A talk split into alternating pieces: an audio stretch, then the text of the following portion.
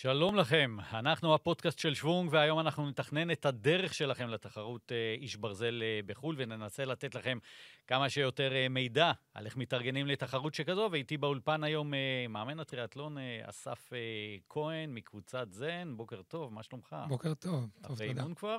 כן, שניים. איפה היה האימון? בפארק, בתל אביב. גבעת המופעים? ראש ציפור, ואחר כך לכיוון הים. יפה. אז לפני שאנחנו מתחילים, אה, אתה יכול לתת לי כלל אצבע אחד לקראת תחרות בחו"ל, מה אתה נותן, אה, איזה טיפ אתה נותן למאזינים שלנו ובכלל למתאמנים שלך? כן, אה, תהיו מוכנים, תדעו מה אתם עושים, גם בתהליך ההכנה, גם באריזה או בלוגיסטיקה של הנסיעה, וכמובן גם בביצוע עצמו. הייתי לוקח את המילה לוגיסטיקה, זה באמת איירון מן בחו"ל, זו לוגיסטיקה. תודה, אסף, אנחנו מתחילים.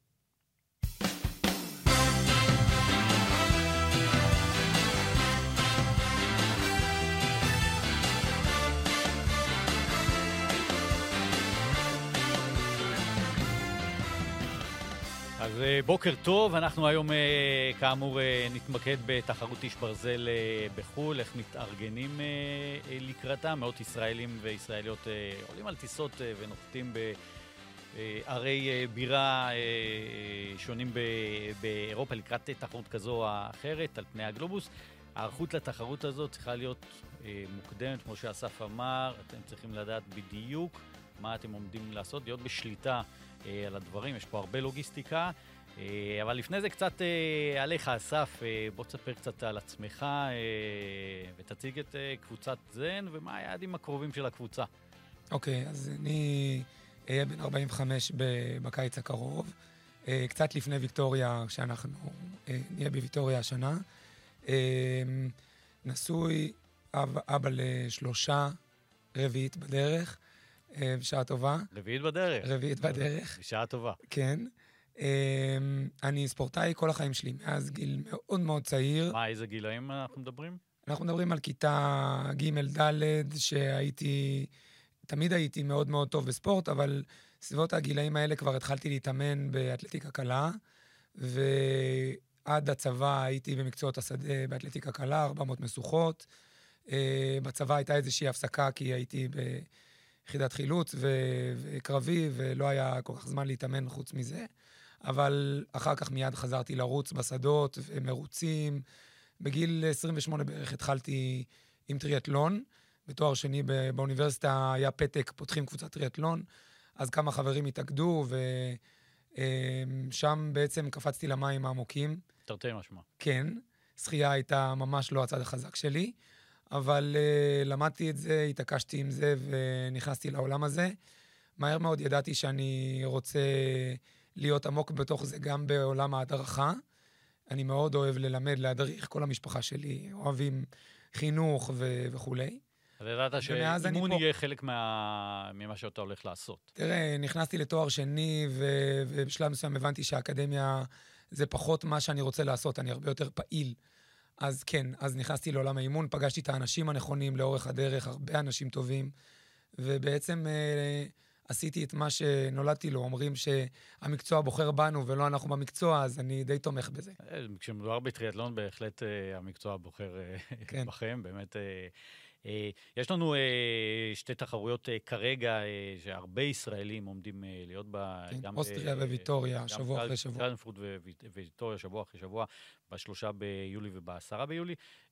עכשיו, הפודקאסט הזה לא מדבר על, על המקומות עצמם, אלא על הלוגיסטיקה לקראת כן. תחרות של זה. הוא יכול לשמש כל אה, מתאמן שבעצם נמצא בקבוצה או, או מתאמן לבד, אה, לקראת אה, תחרות כזו, ככה שזה לאו דווקא מתייחס נקודתית לזמן ולמקום הזה. כל אחד יוכל גם לכל תחרות שנה הבאה וכל מקום אה, אחר על הגלובוס, וננסה באמת לפרק ולפצח ולפענח מה באמת אה, צריך כדי למנוע חששות. אני תמיד אומר, החשש הכי גדול של אנשים זה לא התחרות, זה, זה, זה הדרך לשם. אם באימונים ברור, אבל גם הלוגיסטיקה הזו, הטיסות, המלונות, כן. הכרת המסלול. אה, לאיזה תחרות אתה מכין את הקבוצה כרגע? אז כאמור, ויטוריה ב-10 ביולי, אוסטריה זה שבוע אחד לפני. כמה, כמה אה, מתאמנים אתה... אה, אנחנו נהיה שם 12, אבל אנחנו נהיה שם עם עוד... אה, 120 ישראלים אחרים. לפני, לפני 6-7 שנים קראו לקרגנפורד אליפות ישראל באיירון מן. היה לה את ה... אבל בוא, בוא, בוא נזכור שאליפות אז... ישראל באיש ברזת זה בישראמן, באילת. נכון, נכון מאוד. לשמחתנו יש את הישראמן שנים רבות, ואנחנו לוקחים בו חלק באופן קבוע. נכון. זאת התחרות שלנו. גם עם החדשות שיש בטבריה, ברור שישראמן זה, זה התחרות. שום דבר לא דומה לישראמן. שום דבר לא דומה לישראמן, גם לא בעולם. זה ברור לגמרי. אז אנחנו בדרך לוויטוריה. הם גם משהו שנמשך כתוצאה מהקורונה, נדחה. הוא בוטל שנה שעברה. בוטל, וגם לפני שנתיים. זו התחרות שאנחנו דוחים כבר שנה שנייה.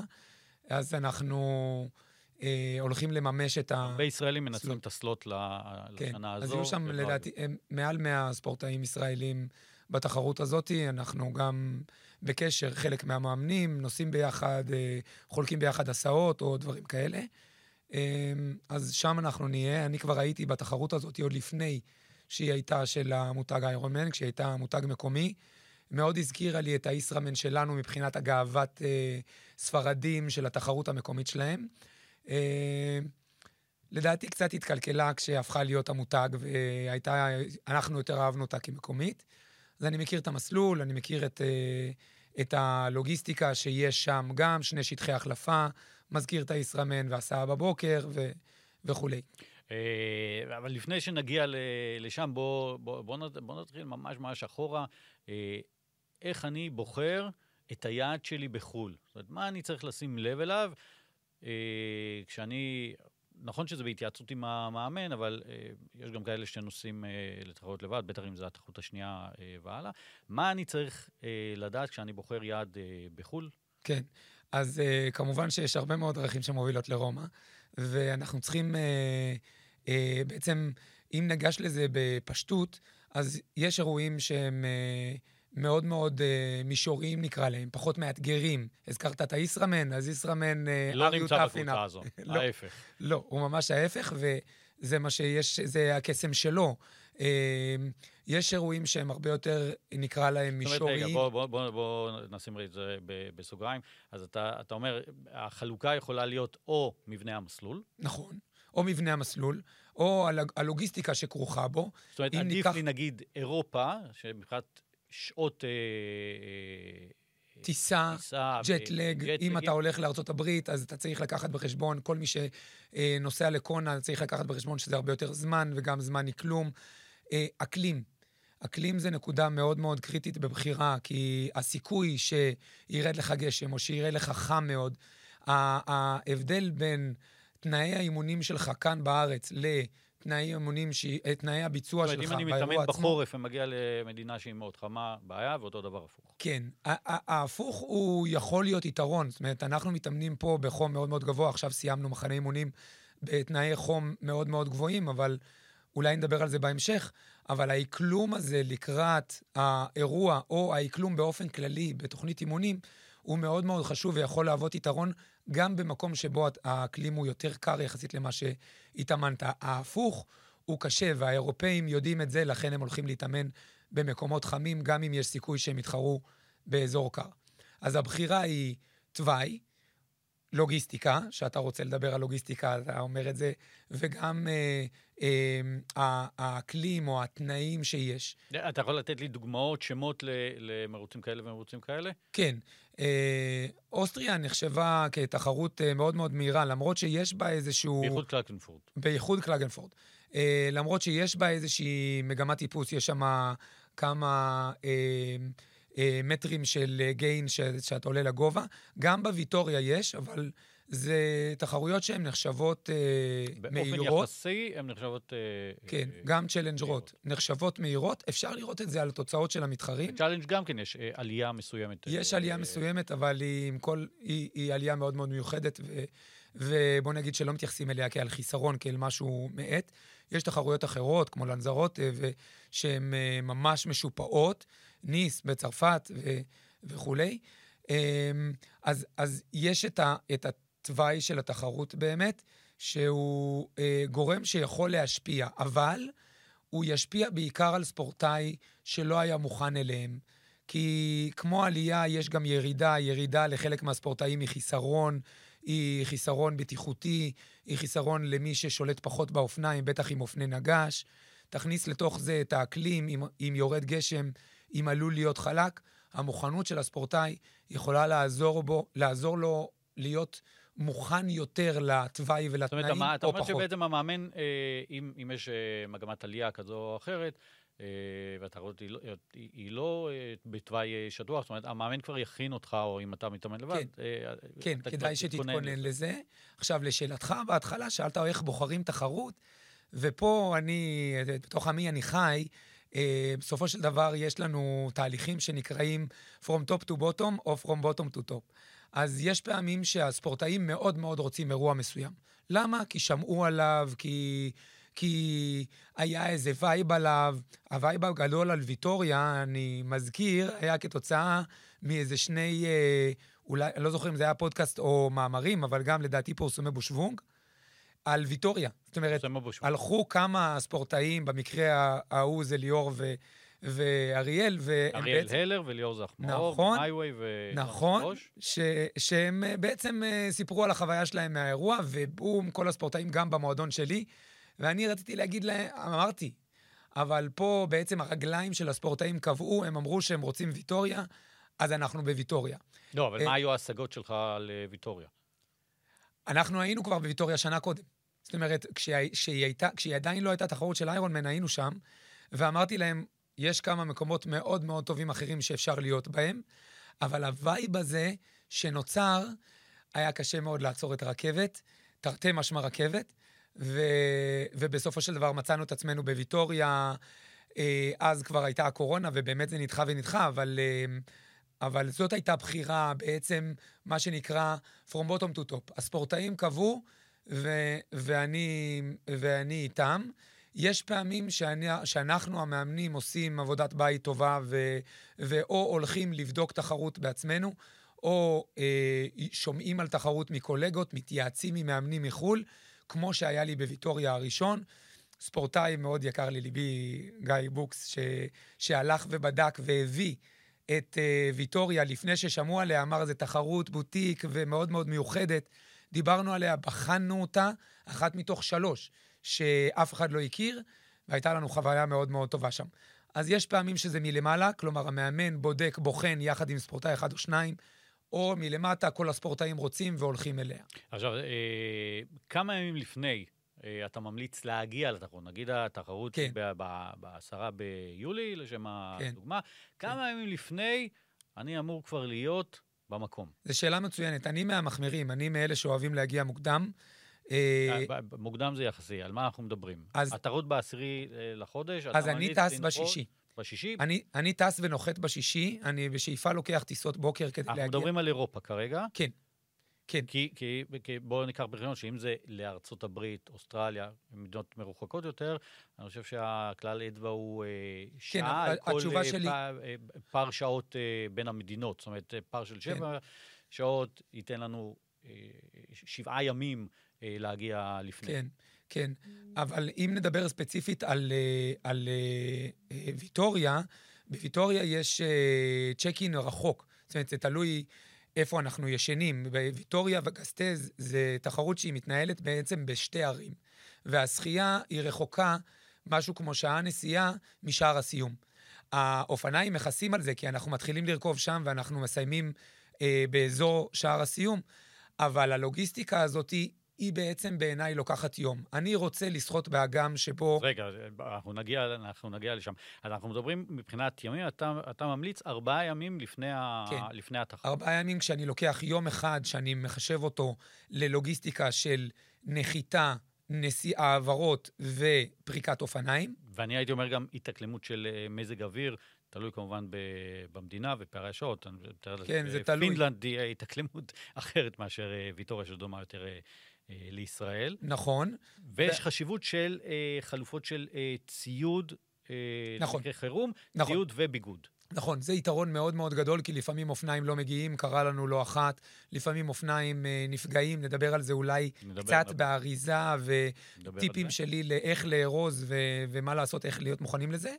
אה, היום השני הוא יום של... אז היום הראשון אתה אומר, הגענו. ציוד, הגענו, הגענו התאקלמנו, הרכבנו. אספנו את כל ה... הרכבנו אופניים. פירקנו את האופניים כן. כשהמראנו. והתחלנו לטפל בתקלות אם היו. לא הגיעו אופניים, אם צריך עזרה מהארץ, אם צריך עזרה משם, אם צריך לנסוע לאנשהו. אני הייתי נותן עוד טיפ. אה, צל, צלמו את הפירוק. כן. בטח אם זה איירומן אה, ראשון שלכם. אה, מה שאני עושה עם הספורטאים שלי... והצילום הזה יעזור לכם, אתם לא תאמינו כמה זה יעזור לחבר, להרכיב את האופניים אחר כך. אז מה שאני עושה, היו פעמים שבאמת אה, השתמשנו בעופר ורד לאריזה, ולפעמים עדיין משתמשים בזה, יש ספורטאים שמשתמשים בזה, אבל אני מציע לספורטאים שלי להגיע אליי לחצר עם התיק ועם האופניים, ופשוט לעשות את האריזה יחד. סימולציה. עכשיו, יש אנשים שחוששים מהאריזה. אבל, אה, וקפצנו כבר לדעתי לאיזו שאלה הבאה שלך, אבל אנחנו נחזור חזרה עוד מעט לארבעה ימים האלה שאנחנו מתארים לפני התחרות, וגם לכמה ימים אחרי התחרות. אבל אם כבר אנחנו פה, אז אלה שחוששים מהאריזה, יהיו חייבים לארוז שם, אחרי התחרות. הם רוצים להחזיר את האופניים הביתה. אז, אה, אז אה, האריזה... האריזה הנכונה, הפריקה הנכונה, ההוצאה הנכונה של האופניים. ביום השני יש לנו פריקה. ביום הראשון, כשאנחנו מגיעים, יש לנו פריקה. איך שאנחנו מגיעים למלון, השאיפה היא לפתוח את התיקים, להוציא את אה, הפצפצים נכון, ואת הקרטונים, נכון. להרכיב את האופניים, לראות שהכול בסדר. ביום השני אנחנו רוצים לרכוב על האופניים. במקרה של ויטוריה, אני רוכב לאגם. יש רכיבה, גם ככה אני רוצה לרכוב... ולזה אנחנו קוראים הכרת מסלול. אז זה לא בדיוק הכרת המסלול, כי בוויטוריה רוב התחרות היא, חלק מאוד נכבד מהתחרות היא גם על כבישים מהירים שאנחנו לא רוכבים עליהם. אבל זה הכרת האזור, והוא מקסים, הוא ממש ממש מקסים. הוא אזור דרך... ירוק. כן, מאוד ירוק. גם בקלגנפורד, דרך אגב, אותו דבר. אה, כשהיינו בקלגנפורד אה, אחרי ויטוריה, שנה אחרי ויטוריה, או לפני, אני לא זוכר, אל תפוס אותי במילה, אבל אה, גם יום אחרי אנחנו עולים על האופניים, ואנחנו עושים הכרת האזור. המטרה היא פחות הכרת המסלול, כי אין לנו הרבה מאוד אופציות. לפעמים זה על המסלול ולפעמים לא, אבל זה בעיקר בדיקת הציוד ולראות ש, שהכול בסדר. הכל עובד. כן. אז זה יומיים אה, לפני התחרות. נכון. שם אנחנו גם רוכבים אה, לאגם, ואנחנו מגיעים לאגם בכל מקרה, גם באוסטריה, אם אנחנו ישנים יחסית רחוק מהאגם, כמה קילומטרים בודדים, יש אפשרות גם לישון קרוב לאגם, ובוויטוריה, אני, אני בוחר לישון רחוק מהאגם, אני מעדיף לישון רחוק מהאגם וקרוב לשער הסיום, לאקספו, לצ'ק אין, לכל החגיגה הגדולה בעיר העתיקה בוויטוריה. אז אנחנו מגיעים לאגם וגם דואגים לשחות בו. אני יכול לתת דוגמה לחזק למה כדאי לשחות באגם. אה, סנט פולטן, חצי איש ברזל, לפני כבר הרבה מאוד שנים, אה, הייתה פריחה מאוד מאוד גדולה באגם. והיו שנים שבהם היה, אל, תתבלבל עם ה, אל תתבלבלו עם הפריחת אצות שהייתה, שביטלה את, השחיר, את השחייה. בהמבורג. אני מדבר על פריחה של ממש פרחים. שחית, ועם היד גרפת אה, עלים כאלה, כמו קנה סוף כאלה. אז היו אזורים שבהם זה היה מאוד מאוד בולט מהמים, והיו אזורים שלא. מה שמטריד אותי כמאמן זה ההיכרות. זאת אומרת, לדעת שזה קיים בזינוק עזר המון לכל השחיינים, מאשר אם היינו קופצים למים ונבהלים מזה חד משמעית נבהלים. גם לבדוק את הטמפרטורה. טמפרטורת המים, אה, אה, התוואי של המסלול, כן רעות, לא. רעות לא, במים. מים עכורים, כן, כן או לא, באגמים, כמה שזה נשמע פסטורלי, זה לא, דווקא המים אה, נכון, עכורים. נכון, נכון. בגלל זה אני דואג בחברות מים מתוקים. לשחות, אה, לשחות בארץ במים מתוקים, עד כמה שהלוגיסטיקה היא מאתגרת, אז להשתדל מאוד מאוד שהמחנה אימונים יהיה באזור הכנרת, ואולי להכניס עוד אימון. הפעם גם שחינו בנחל הקיבוצים, החירות דומה, מאוד מאוד יפה, אבל אה, זה משהו שמאוד מאוד תורם לתחושת החביר. אמרת משהו על החליפה, אין לנו בדרך כלל הרבה ברירות עם החליפה. או שיש חליפות או שאין חליפות. נכון, זה אם, תלוי טמפרטורה. כן. אם אין חליפות, בדרך כלל אנחנו שמים איזושהי חליפה קצרה, אה, ש, שהיא עוזרת ככה להצפה. זה בעצם חליפת טריאטלון על עוד חליפת טריאטלון, שהיא קצת יותר אטומה ויותר עוזרת. חלק מהספורטאים משתמשים בזה, אבל זה לא עניין של ברירה אם כן או לא לשים, אלא תחושת החליפה במים הספציפיים האלה. אה, זרקתי את נחל הקיבוצים, נחל הקיבוצים המים יותר מליחים מהכינרת. תחושת השחייה בכינרת לעומת הנחל היא שונה, תחושת השחייה בטמפרטורת מים שונה, היא שונה, הציפה היא שונה, ולכן כדאי לנסות את זה אה, מראש, יום או יומיים לפני, לפני ההתרגשות הזאת של הזינוק עצמו. עוד ניגע אה, ב... באופניים, כי בעיניי הלוגיסטיקה של האופניים היא הכי, הכי בעייתית מבחינת תעבורה, אה, כן. ודאי. אה, יש עלות נוספת להטסת אה, אופניים אה, לתחרות? יש עלות נוספת להצצת אופניים, אבל... מה אנחנו, אתה יודע להגיד לי... אבל אולי אני אזכיר לך שלא סיימתי את הארבעה ימים, אם אני... אני חושב שזה מאוד מאוד חשוב למשתתפים. אמרנו ביום השני שאנחנו עושים בדיקת ציוד ומתאמנים. ביום השלישי... להגעתנו. להגעתנו, אנחנו עושים צ'ק אין. יום צ'ק אין בתחרות כמו ויטוריה, אבל גם בתחרויות שה, שזה הרבה יותר קרוב, בוויטוריה אנחנו נוסעים באוטובוס. שעה, מעמיסים אופניים על משאיות, נוסעים, שמים את האופניים. זה לוקח יום שלם. ואנחנו צריכים לדאוג לכל נושא הידרטציה, כלומר לשתות תוך כדי, ולוודא שהיום הזה לא מעמיס עלינו יותר מדי, אבל זה יום. מי שהיה מגיע לוויטוריה יום אחד פחות, אז זה הופך להיות לו קצת יותר צפוף. אני קורא לזה קליטה, ערכה, וביום שלפני יש תדריך. כן. אלה, אלה שלושת כן. הרגליים שבעיניי כן. מאוד מאוד חשובה. כן. הקליטה אני... היא קריטית, נכון. התדריך הוא קריטי, וקבלת הערכות ודאי. נכון. הצ'ק אין, לשים שם את האופניים, לחזור חזרה באוטובוס, השיחה של המאמן, אני אוהב לעשות אותה יומיים לפני התחרות ולא יום לפני התחרות. יום לפני התחרות זה יום שבו... אין ברירה, הם קצת אה, אוהבים ללכת לאקספו ולהסתובב, אבל אם אתה מגיע יום לפני, אז הם כבר סרקו וראו. אבל זה יום של רגיעה, יום של סגירת פינות, יום של שיחות אישיות לפעמים. יום שהוא צריך להיות הרבה אה, אה, דמיון מודרך, או איזושהי מדיטציה. יום בדופק נמוך. כן, כן, דופק נמוך ופחות שמש. קוראים זן, זה המקום. נכון, אה, אהבתי מה שאמרת. זה, זה יום אה, בדופק נמוך. נכון, נכון. עכשיו, אה, אה, אחרי התחרות, אני נוטה... איש ברזל לוקח בממוצע, חציון הוא סדר גודל, הוא סביב ה-13, 13 וחצי שעות. יש אנשים שעושים 9, 9 וחצי, יש אנשים שעושים 15 וחצי. אנחנו מדברים ו... על הממוצע. אבל אנחנו מדברים על ה... אז לא יודע אם זה ממוצע, אבל זה חצי מהאנשים פחות או יותר. והוא מסתיים בשעות הערב המאוחרות. אני ממליץ לחשוב מה אתם אוכלים בסוף התחרות. לפעמים זה מאתגר, סיימתם בתשע, לפעמים עשר בלילה, אז לא תמיד יהיה לכם מה לאכול, כדאי להכין מראש איזה חטיף או איזושהי ארוחה שלקחתם מראש, אם יש לכם מלווים הם עזרו לכם, או לדבר מראש עם איזה מסעדה שהגעתם אליה. אבל מי שנוטה לעזוב יום אחרי התחרות, צריך לקחת בחשבון שהוא סיים ב-10, הגיע לחדר ב-12, אולי אחת, ועכשיו הוא צריך לארוז ולעשות צ'ק-אאוט מהחדר. אני נוטה לעשות צ'ק-אאוט יום אחד אחרי, ולהשתמש ביום הזה ליום של איזשהו סיבוב, לקחת איזה מיניבוס או איזה נסיעה ברכבת לאיזה מקום יפה, צפון ספרד זה מקום מהמם, אוסטריה מקום מהמם, יש מה לראות, חבל הבסקים במקרה שלנו. זאת אומרת, אם התחרות, אה, אני אהפוך את זה ל... ביום ראשון. היא ביום ראשון, אז אתה אומר בוא... טוסו חזרה ביום שלישי. תעשו צ'ק-אאוט מהמלון, תארזו ביום שני בערב או ביום שלישי בבוקר, תהיה לכם את ההעברה, לא משנה באיזה שעה, גם אם זה לצאת מאוד מוקדם מהמלון, אבל יהיה לכם הרבה יותר נינוח לקום בבוקר אחרי תחרות בשעה נורמלית. אז זה משהו ששמתי לב, החבילות, אם התחרות היא בעשירי, עשרה ביולי, החבילה היא טיסה חזרה ב-11 אה, ביולי. אתה אומר, אתה נותן פה טיפ, לא, קחו עוד יום. תראה, אנחנו הלקוחות. בסופו של דבר אני פונה לסוכן נסיעות, ואני אומר לו מה אני רוצה. הוא יכול להציע לי... זה ברור שהחבילה היא יותר יקרה, כי יש בה יותר יום. חבילה היא בדרך כלל ארבעה ימים. זאת אומרת, אה, יש אנשים שרוצים תגיד, לחזור הביתה מוקדם, ואני מבין כן. את זה, או רוצים לחסוך עוד לילה במלון, אני מבין עוד, את זה. קחו עוד יום, תורידו דופק יום אחרי התחרות, תאכלו טוב, תתאוששו, לא צריך להיחפז. כן, זה מה שאני אומר, אני חושב שזה חלק מהחוויה. עם, אה, עם איש ברזל, הוא, יש אנשים שאומרים שאיש ברזל הוא 226 קילומטר. אני אומר איש ברזל הוא חצי שנה, ואפילו יותר מזה.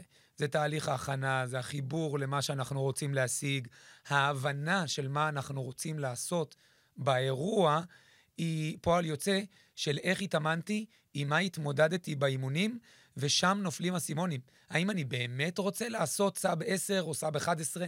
האם אני אנחנו באמת... אנחנו מדברים על איירון מן, אה, איש ברזל אה, ראשון. שאנשים יוצאים, אז... אז קל וחומר, הם לא באמת יודעים מה זה. בתוכנית אימונים נכונה, הם יבינו באמת מה זה האיש ברזל. זה לא המרחק, זה המסע. ואם כבר עשית אותו, והגעת לשער הסיום, אתה רוצה ליהנות ממנו, ולא לחשוב על לוגיסטיקה בעוד כמה שעות שאתה צריך לעלות על הסעה. אתה מכוון אנשים לתוצאה מסוימת, או אתה רוצה שהם יסיימו? אני לא שואל מה הם אה, רוצים, כי אני חושב שזה, אה, להבדיל ממרתון לדוגמה, שהוא גם כן מסע ארוך, תלוי בתוצאה שאתה רוצה, אז ככה גם אתה גוזר לאחורה את התוכנית אימון. כן. באיש ברזל, שזה עולם הרבה יותר נסתר, אנשים באים עם תוצאה שאומרים, אני מדבר על ראשון, איש כן, ברזל כן, ראשון. כן, אני מבין. באים עם, עם, עם, עם תוצאה שהם רוצים להגיע אליה, או שהם אומרים, אה, כמו במרתון, אני רק רוצה אה, לסיים. כמובן שיש ויש, ואני כמאמן מאוד חוש... הרבה יותר חושש מהאיש ברזל השני מאשר מהראשון. בראשון, ברוב המקרים, יש הרבה ענווה, יש הרבה צניעות, יש אה, כבוד למרחק, יש אפילו חשש מהמרחק. אה, ובהרבה מקרים, בטח בשלבים הראשונים, יש אה, אה, אה, על גבול החוסר אמון שהם יכולים לסיים, ועם הביטחון העצמי של המאמן, הניסיון של המאמן, הוא עוזר להם להבין שצעד צעד אנחנו נגיע לשלבים מתקדמים בתוכנית, ואז שם הם באים ואומרים, וואו, אני, אני מרגיש הרבה יותר מוכן, או יש בי הרבה יותר אמונה של מה אני, מה אני אעשה. רוב הספורטאים אומרים, אני רק רוצה לסיים. באותו רגע אני אומר להם, סבבה, אז בואו נלך יד ביד את כל התחרות. אז הם אומרים לי, לא, אני רוצה לעשות את זה בכבוד. אני לא רוצה ללכת, אני לא רוצה... מתחילים להכניס את הלימיטרס, מתחילים להגיד מה יהפוך להם תחרות שהיא מכובדת. ואז אני נכנס ואומר להם, אנחנו רוצים לעשות את האירוע הזה, אני משתדל להשתמש במילה אירוע, בצורה הכי מתאימה לך או לך. זאת אומרת שאנחנו רוצים לשחות בקצב הנכון, שמתאים לנו, כדי שיאפשר לנו לרכוב בקצב הנכון, כדי שנוכל לעבור את המרתון בקצב הנכון. חלק מהאנשים נכון להם לעבור להליכה כל עשר דקות. חלק מהאנשים רוצים לרוץ בקצב אחיד. חלק מהאנשים רוצים להתחיל לאט כי הם לא בטוחים בריצה או ברכיבה, והמטרה שלהם היא לסיים ברצף.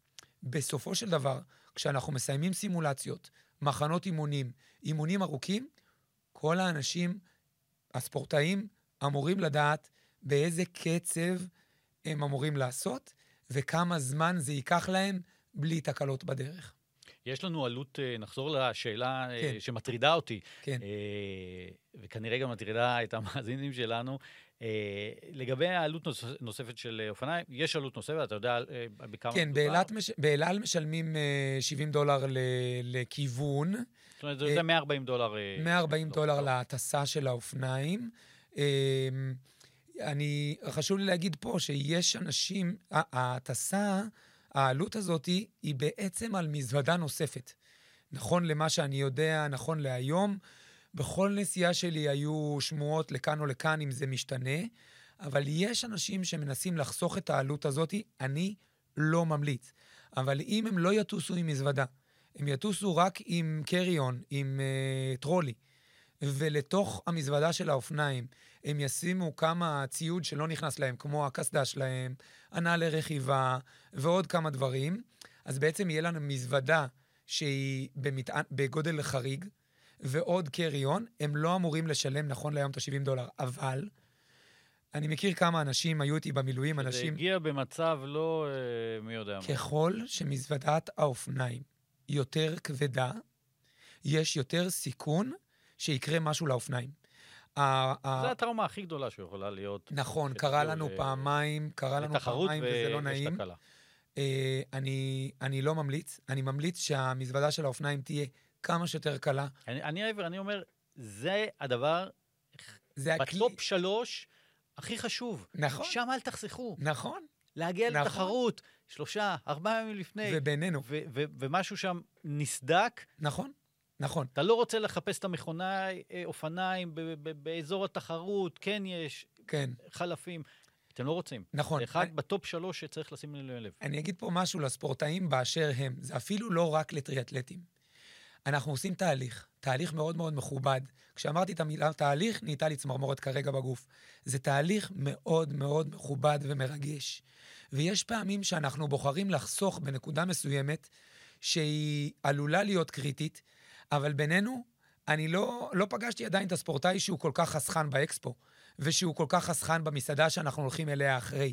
זאת אומרת, יש מקומות שהרבה יותר קל לחסוך בהם, ולא להסתכן בפגיעה, בחוויה מאוד מאוד לא נעימה של ניסיון למצוא פתרון לאופניים שקרה להם משהו וכולי. אז שבו רגע ותחשבו איפה אתם רוצים לחסוך, ואיפה לא כדאי לכם לחסוך, או שתתייעצו עם מישהו שעשה את זה פעם, פעמיים או יותר, ותתמסרו לתהליך, גם אם זה עולה עוד כמה עשרות דולרים. מה לגבי בקבוקי CO2 אה, לאופניים? כן אפשר, אפשר לעלות לטיסה, אי אפשר, יש שמועות לכאן, נכון. לכאן. אז, אז אה, אני אומר... ב... אולי בכלל כדאי לקנות באקספו. נכון. אז אני, אז אני אומר את, ה, את המצוי ואת הרצוי. אסור להעלות בקבוקי CO2 לבטן המטוס, ובטח שלא לקריון, למטוס עצמו. מבחן התוצאה מראה שאם לא שאלו אותך ולא אמרו לך כלום, אתה מעלה את זה לבטן המטוס, ולא קרה כלום בהמון טיסות שאני הייתי, כולל אחת שחזרתי מאיטליה לפני שבועיים וחצי. לא קורה כלום לבקבוקים האלה. אבל, לכו על בטוח. זאת אומרת, אתם קונים פה או קונים שם, אפשר לקנות שם באקספו בקבוקי CO2 לניפוח, ולא להתעסק מזה. וזה בכל... פינאט, זה, זה, זה לא... זה, זה, זה ממש גרושים. גרושים זה ממש גרושים, אפילו יש לפעמים אה, שם בקבוקים גדולים למי שיש לו אה, טובולר, והוא צריך אה, 120 או 130 PSI, כדאי שיהיה לו במכל גדול שיש בו 220, או, או כדי, כי זה נותן חצי מהלחץ שיש בתוך הבקבוק. אז, אה, אז אין צורך להסתכן. בכל מקרה, כמו שלא מעלים סכין גולוח, מספריים או משהו כזה לבטן המטוס, גם לא את הבקבוקי CO2 האלה, כי חבל, כי הם לוקחים את זה שם ו- וזה נזרק. גם מבחינת איכות, איכות הסביבה זה לא טוב, וגם מבחינת הכיס שלנו זה לא טוב. גם נזרק וגם צריך לקנות. לגבי מכוני אופניים. כן. יש מצוי ב... יש. בשטח אה, בכל תחרות, תחרות שמכבדת את עצמה, יש באקספו מכוני האופניים. מי שלוקח את העצה שלי ומגיע יום קודם, אין לו תור.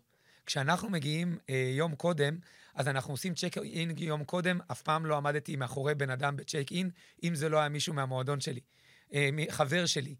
אה, אז הצ'ק אין של יום לפני הוא מאוד מאוד נוח, וגם מכונאי האופניים שיש בשטח התחרות. גם בבוקר התחרות יש מכונאי האופניים לפתרון תקלות, לעתים יש שם תור, וזה כבר קשור להגעה ולהשאיר זמן לפתרון תקלות, אבל יש מכונאי אופניים.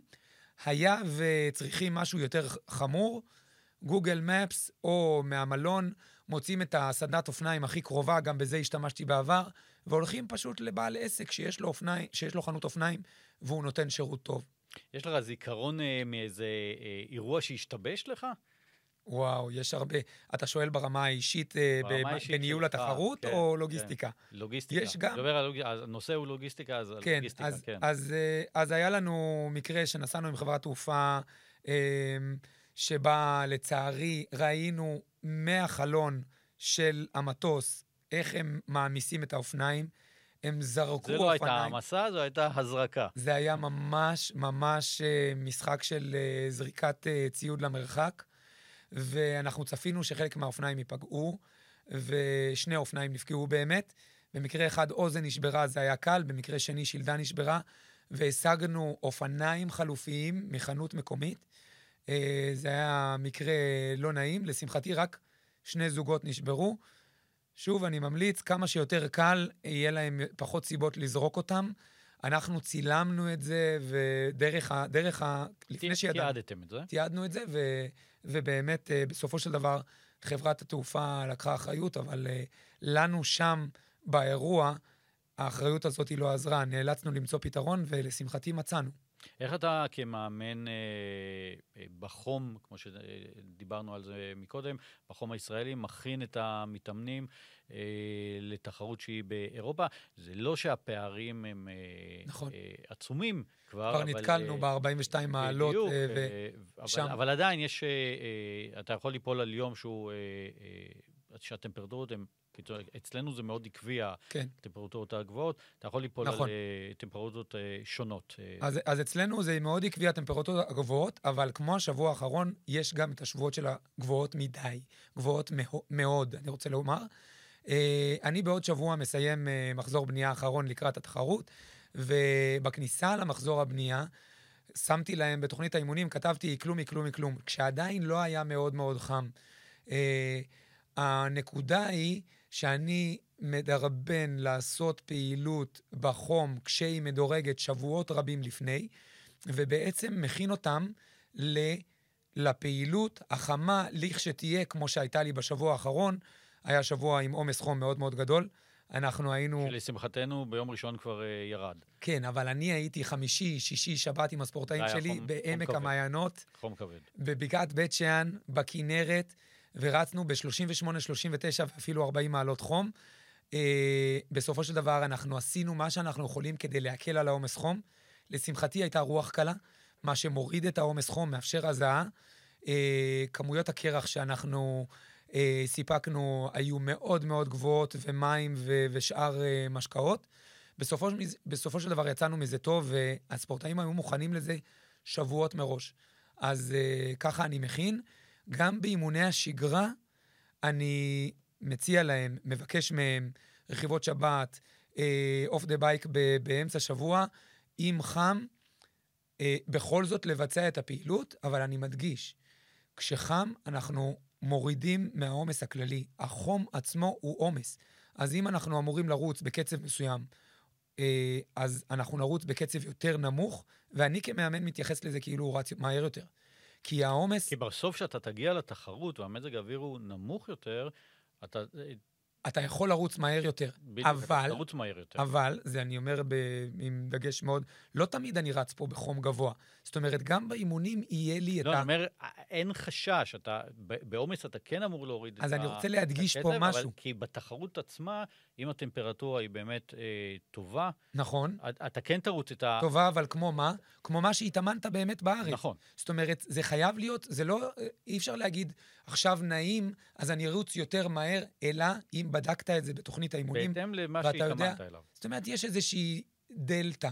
יש דלתא ב, ב, בקצבים שאני מאפשר לספורטאים לבחור, וחשוב מאוד מאוד להגיד, שאם חם שם, באירוע עצמו, חשוב מאוד מאוד שהספורטאים יהיו מוכנים לזה גם מבחינת אקלום וגם מנטלית. כי אם אני תכננתי לרוץ 6 דקות לקילומטר במרתון, ואני יודע שהמרתון צריך לקחת לי קצת יותר מ-4.12, אז, אה, או 4.13 למען הדיוק, אבל חם, אז אני צריך לדעת שהקצב שלי הוא יותר איטי, והמרתון ייקח יותר זמן.